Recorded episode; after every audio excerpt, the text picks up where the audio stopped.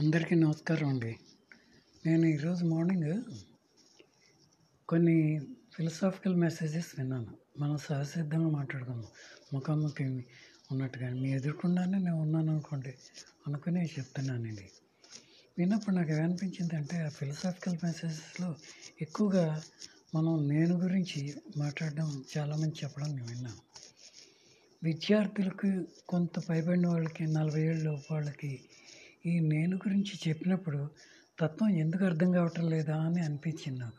బాగా పరిశీలనగా విన్నాను.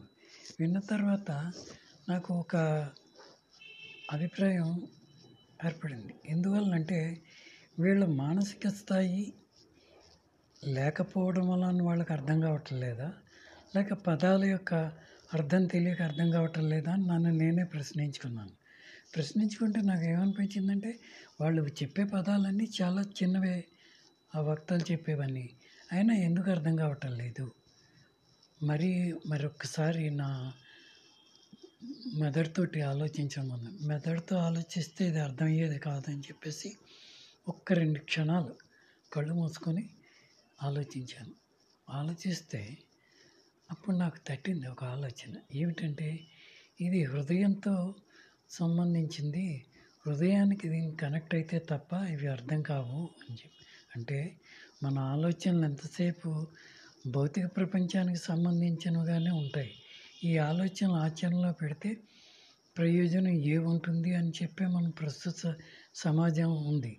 అటువంటి అప్పుడు మనం ఎంత మంచి వక్తలు మాట్లాడినా ఎంత మంచి అద్భుతంగా ప్రేరణ కలిగించేటటువంటి సంభాషణలు విన్నప్పటికీ కూడా మనం ఎందుకు మారలేకపోతున్నాము?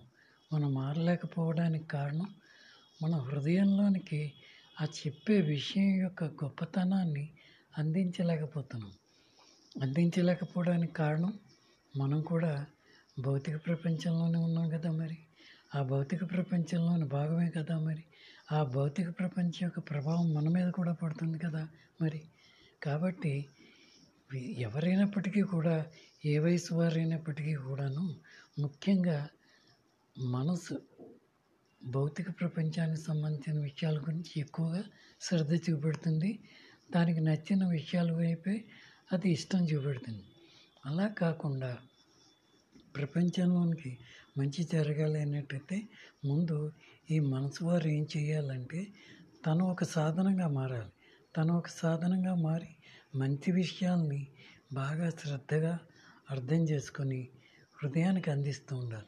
ఆ హృదయానికి అందిస్తే ఆ హృదయం ఏం చేస్తుంది?